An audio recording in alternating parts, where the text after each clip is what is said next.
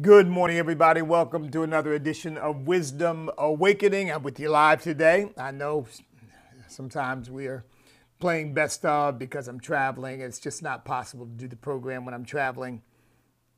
I was gone all week last week, uh, pretty much visiting my son.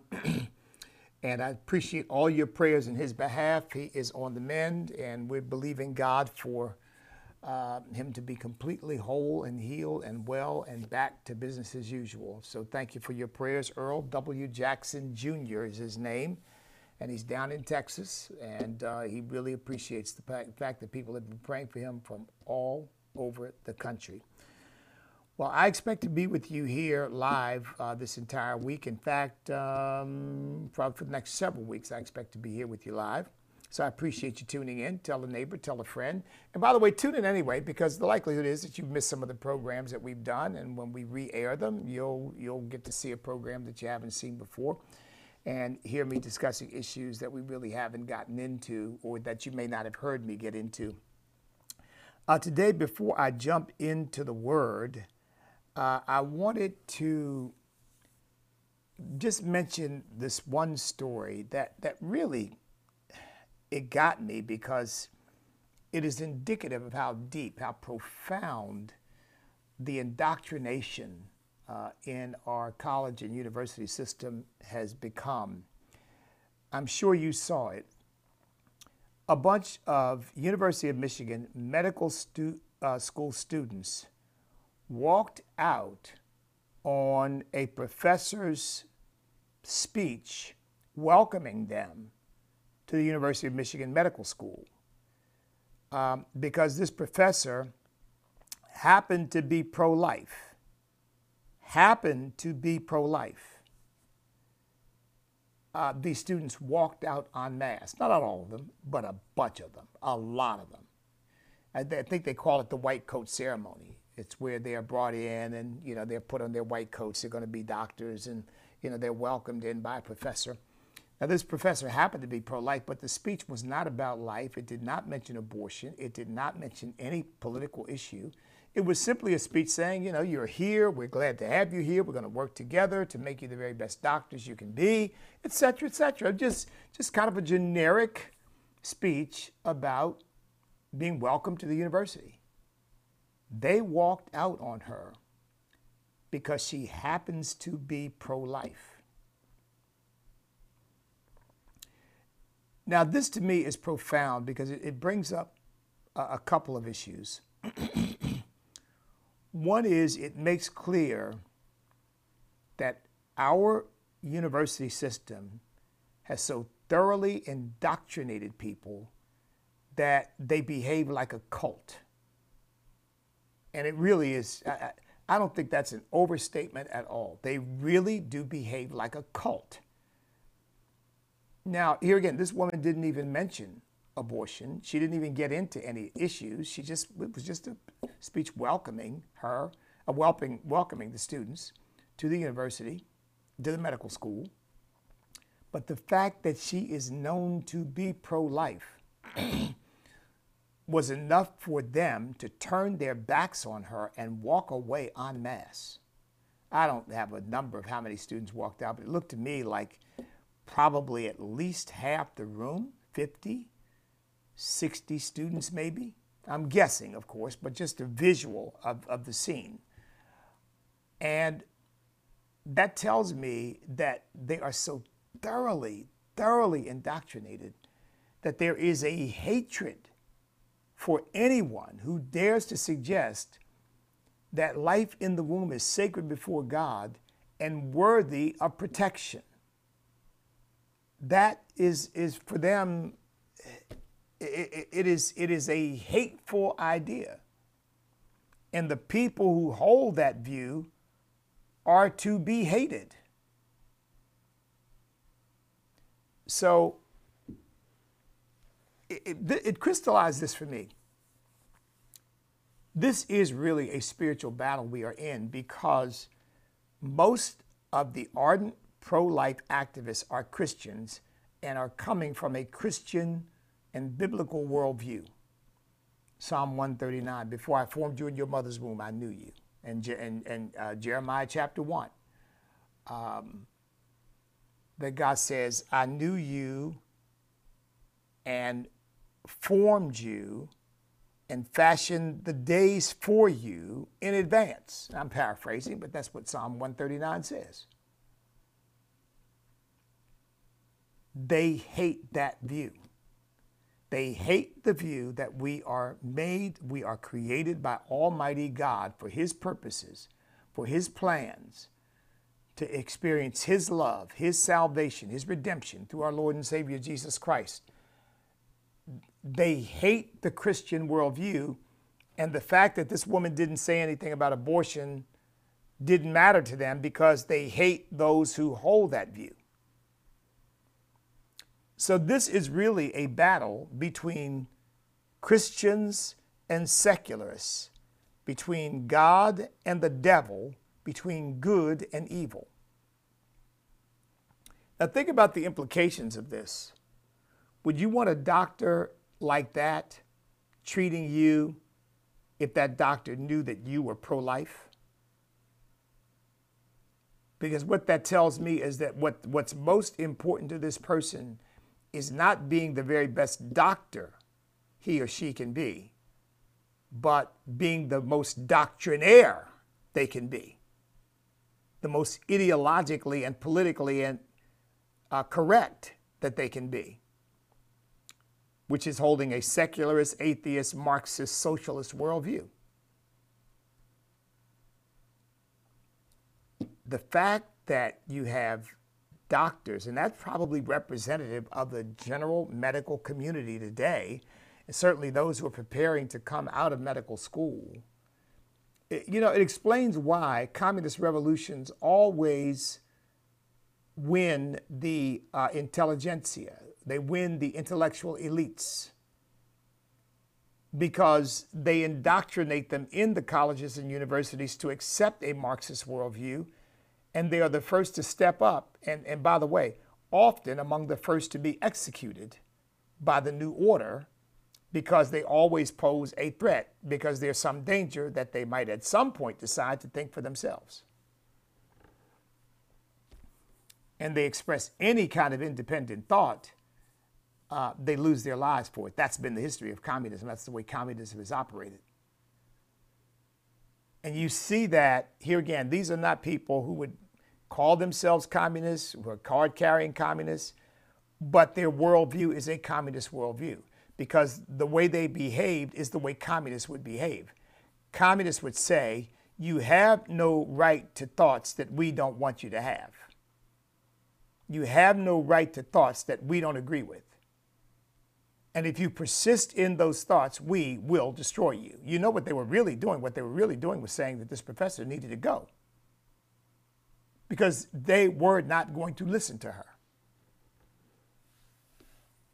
because they don't believe that her view is one that should be seen or heard. As a matter of fact, they they um, they made a comment uh, they uh, in a statement that was made by this student group about this this this theology, the theology behind the pro-life movement, as if that's something that is enough to bring it under suspicion and cause us to disdain it that is based on a theological worldview. And what they're really getting at is based on a Christian worldview, it's based on a biblical worldview. The idea, the same idea that the founding fathers had that we were created. I tell you, it doesn't portend well for the future of this country when you see highly um, esteemed professionals behaving in this cult like manner where we you know we all we are all in lockstep agreement and we all walk out and we don't want to hear what she's got to say but she's not talking about that. Doesn't matter. She's a, she's not one of us.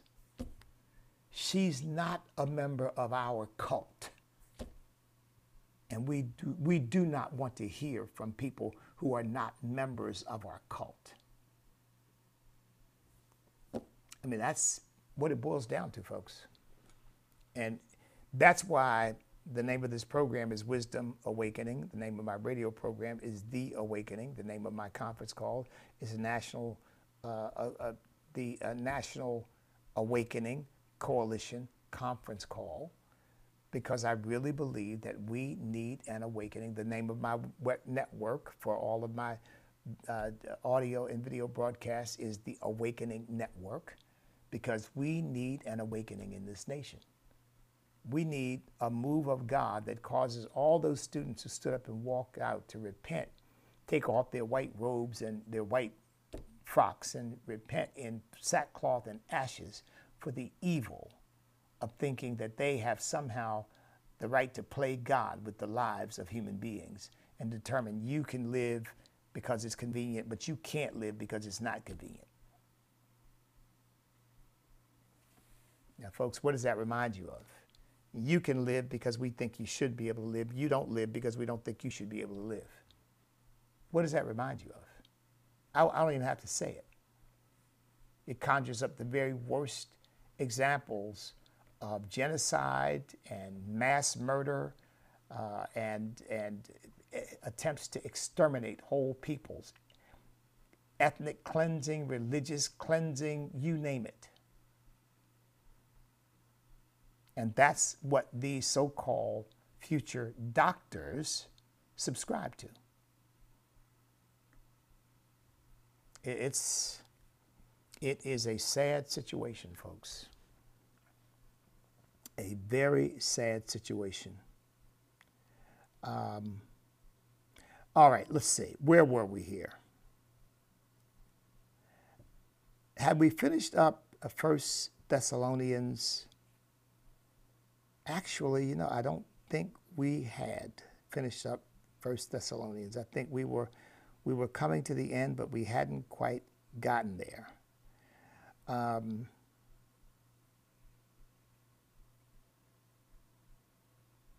That, that is where we were, right? First Thessalonians.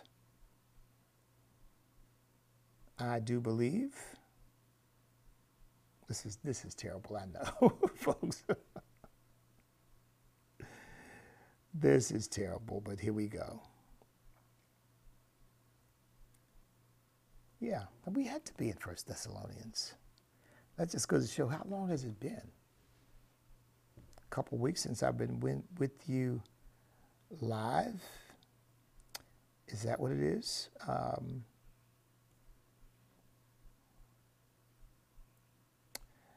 uh, you know what? I, I think what we're going to do is we're going to come back to um,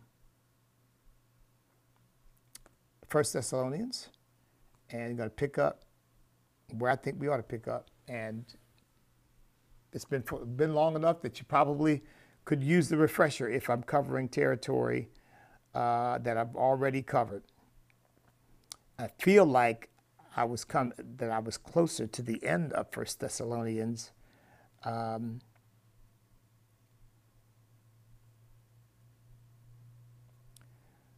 but I'm not so sure. So let's let's just let's, let's you know what? Let's just we'll just start it all over again, and I'll go back and review and see if see if um, if I need to to make an adjustment this week. But but this is this is always. I mean, the Word of God is always worth looking at. In fact, I say about these messages. It, is always good to listen to a message that really blesses you and encourages you over and over and over again because the Word of God is so rich, we never get it all the first time anyway. We never get it all the first time. So let's go. Let's pick up. Let's let's go back and pick up um, at First Thessalonians. Uh, uh, sorry, uh, pick up at. Well, I think we've already covered most of First Thessalonians, haven't we? But I tell you what, whether we did or not, whether we have or haven't, we're going to pick up at First Thessalonians. Here we go. It can only be for good. So it says in the first chapter to the church of the Thessalonians in God the Father and the Lord Jesus Christ. Grace to you and peace from God our Father and the Lord Jesus Christ. Remember, grace is not just grace for salvation. Grace is grace for living. That just as we are saved by grace, everything we receive from God, we receive by grace. We don't receive it because we deserve it. So when Paul says grace to you, he is saying, may the goodness of God, the mercy of God, the peace, shalom, nothing missing, nothing broken, nothing lacking, blessing of God be rich in your life. That's what he's getting at. So remember, don't think you're saved by grace, but everything else you have to earn. No, you're saved by grace and you receive everything else that you receive from God by grace. So, grace to you and peace from God our Father and the Lord Jesus Christ. We give thanks, second verse, we give thanks to God always for you all, making mention of you in our prayers, remembering without ceasing your work of faith, labor of love, and patience of hope in our Lord Jesus Christ in the sight of our God and Father, knowing, beloved brethren, your election by God. For our gospel did not come to you in word only, but also in power and in the Holy Spirit and in much assurance, as you know what kind of men we were among you for your sake. And notice this. Our gospel did not come to you in word only, but also in power. You know, the word of God manifests in power. It doesn't just manifest in word, it manifests in power. You know, all that, that and, and Lord knows, I, I'm, I haven't built any kind of empire and I'm not seeking to. But all that, that the Lord has blessed me to, to do, to accomplish, this, this, this studio, my church, stand, all of that is a manifestation of the power of Almighty God. In some cases, miracle working power where things happen that you just can't explain on any human basis. See, this is why we win. We win because we have the supernatural power of God at our disposal, and the world does not. The world rejects God, they reject His love, they reject His power. And we embrace it because we know that it's real, because we know that He's real. So that's the the word of God ought to manifest. You know, I'll tell you something, folks. I've had this happen many, many times without me praying for somebody, without me calling out sickness or disease of some kind, where people just get healed just listening to the word of God. Because there's an anointing that removes burdens and destroys yokes that is on God's word. And when you hear God's word, it has power to help you. It has power to make a difference in your life. You know, here's an interesting scripture, and we'll come back to here to 1 Thessalonians chapter 1. But if you got your own Bible, go to Mark chapter 16. I want to show you something very, very interesting. Mark chapter 16, right around the end, it says, uh, Jesus said in the 17th verse, And these signs will follow those who believe. In my name, they will cast out demons. They will speak with new tongues. They will take up servants. And if they drink any deadly thing, it will by no means hurt them.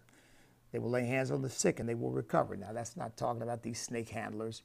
What it's, it's like the Apostle Paul, like what he went through when he had his hands over the fire and a, and a viper jumped out and bit him. And he shook the thing off and went on about his business. God was saying that the miracle and healing power of God is going to be available to you to deal with, with whatever comes against you and challenges you. That's serpents. And I really believe that that's not only serpents, meaning demonic spirits, but literal serpents. Because remember, during that day and time, people were traveling, the apostles, the, the disciples were traveling the world. They didn't have the modern technology, they didn't have the modern medicine that we have. You got bit by a poisonous snake, you were done. I mean, that can still be true today, but it was certainly more true then because there was no anti venom for anybody to take. She's saying, any, you, even if you drink any deadly thing, remember, water wasn't purified. People were drinking things, and often the things that they were drinking was contaminated. Were conta- those things that they drank were contaminated. Say, but you drink any deadly thing, it will by no means hurt you. In other words, you're going to be under the supernatural protection of Almighty God. They will lay hands on the sick and they will recover. says, So then, after the Lord had spoken to them, he was received up into heaven and sat down at the right hand of God. And they went out and preached everywhere. And then it says, the Lord working with them and confirming the word through the accompanying signs. Amen. Now, here's what I want to show you. If you've got your own Bible open right now, you'll see that word them in the 20th verse of Mark 16 is italicized. Now, what that means is that that word is not in the literal Greek text. It was added at the privilege of the translators because they believed that it, it, it helped the reader to better understand what the word is conveying here. Now, sometimes I think that's helpful. Sometimes I think it's not. In this case, I don't think it is. That word them is not part of the revealed word of God. Here's what it actually says. And they went out and preached everywhere. The Lord working with and confirming the word. God was working with and confirming his word. He wasn't confirming them. He was confirming his word, and they were being confirmed because they were working with the word. God loves us. There's no question about that. But God is not in the business of confirming me as a human being because I make mistakes.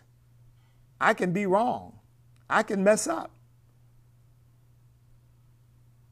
God is confirming His word because His word has no mistakes. His word cannot be wrong. His word cannot mess up. His word produces every single time. So you want to get upheld, you want to get um, strengthened. I say that the, what I call the Trinity of the Word, John 1 3, all things were made by the Word. Hebrews 1 3, all things are upheld by the Word. Hebrews 11 3, all things were framed by the Word. Or I may have that backwards, but, but those three things. Um, John 1 3, Hebrews 1 3, Hebrews 11 3, made by the word, upheld by the word, framed by the word. And that word framed means established and ordered. You want your life to be ordered, you want your life to be established, you want your life to be set in its proper order and, and, and position and place. The Word. The Word makes all things. The word upholds all things. The word frames all things according to God's will. Wow.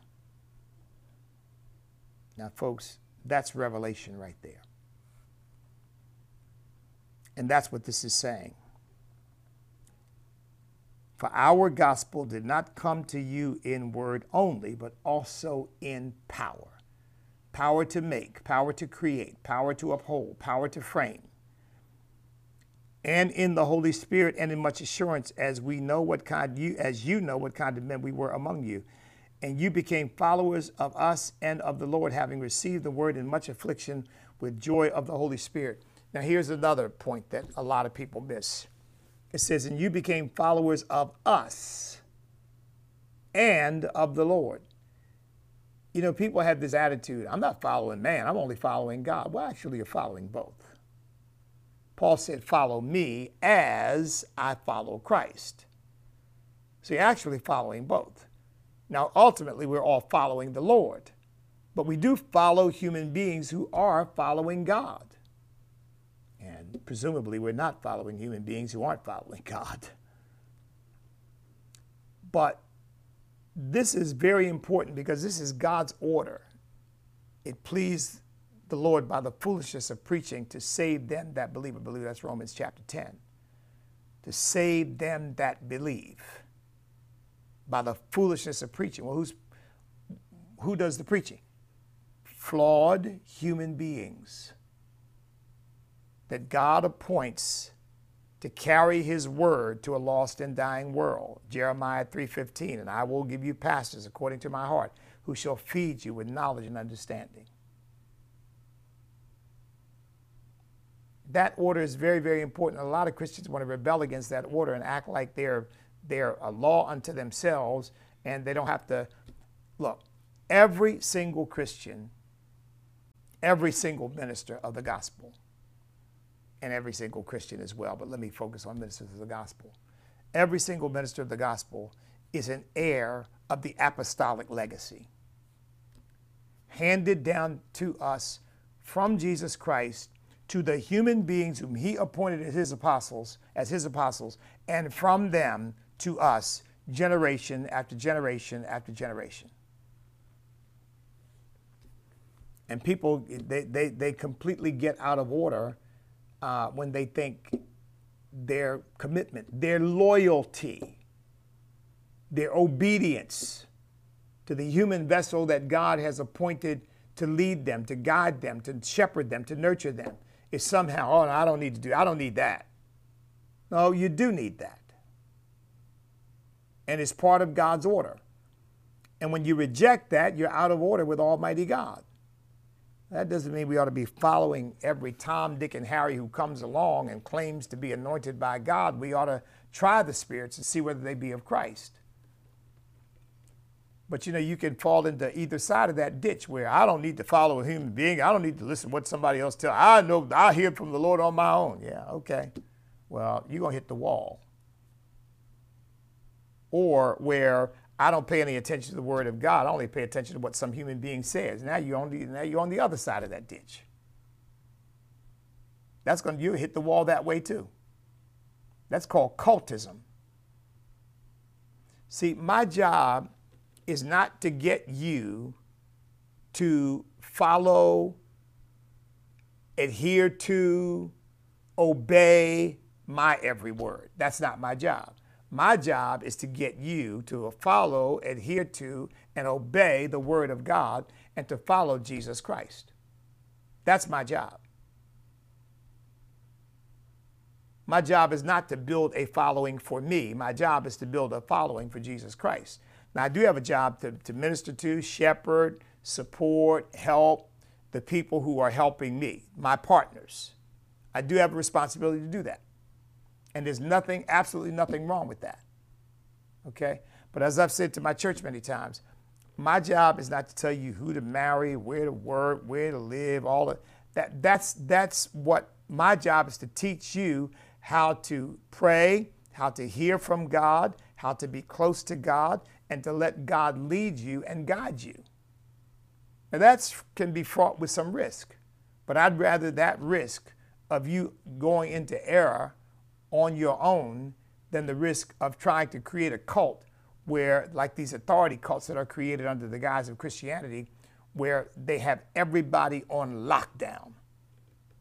Everybody's under control. Everybody's required to do you can't marry unless we tell you to. You can't do this. You can't do that. You can't work here. You can't work there. You can't can't associate with this person. Stay away from your family because they don't know what we know. I mean, it just becomes it becomes an authority cult. But here's the proper balance. You became followers of us and of the Lord, having received the word in much affliction with joy of the Holy Spirit so that you became examples to all in Macedonia and Achaia who believe. In other words, the job of the minister is to help you to become an example to others as they see your faith, as they see your love, as they see your adherence to and commitment to the Word of God. Then they realize, wow, you've, you've got something I want. And my job is to help you to become all of that. Ephesians chapter 4 he gave some to be apostles, some prophets, some evangelists, some pastors and teachers, the fivefold ministry for the equipping of the saints, for the work of the ministry, for the edifying of the body in Christ. Till we all come to the unity of, of the Spirit and to the fullness of the stature of the perfect man, and that perfect man is Jesus Christ. That's the job of the minister. That's why we teach the Word of God. It is not to build our kingdom. Some people have gotten this twisted. Not to build a kingdom for me or for you or for, our, for us. Not to build our own towers of Babel. It is to advance the cause of the true king, the King of kings and the Lord of lords, and to build his kingdom. Because his kingdom is an eternal kingdom that will never end whatever you and I build for ourselves that will not withstand the test of fire. Well, listen, God bless you. I'm glad to be back with you live. I'll be back again tomorrow morning at 8:30 a.m. Eastern Time here on Wisdom Awakening, and we'll continue with the book of First Thessalonians. Seems fresh to me, so we're to, just going to continue going there. God bless each and every one of you. Stand up, step up, speak up, refuse to back up, because we cannot be defeated if we will not quit, because we are on God's side.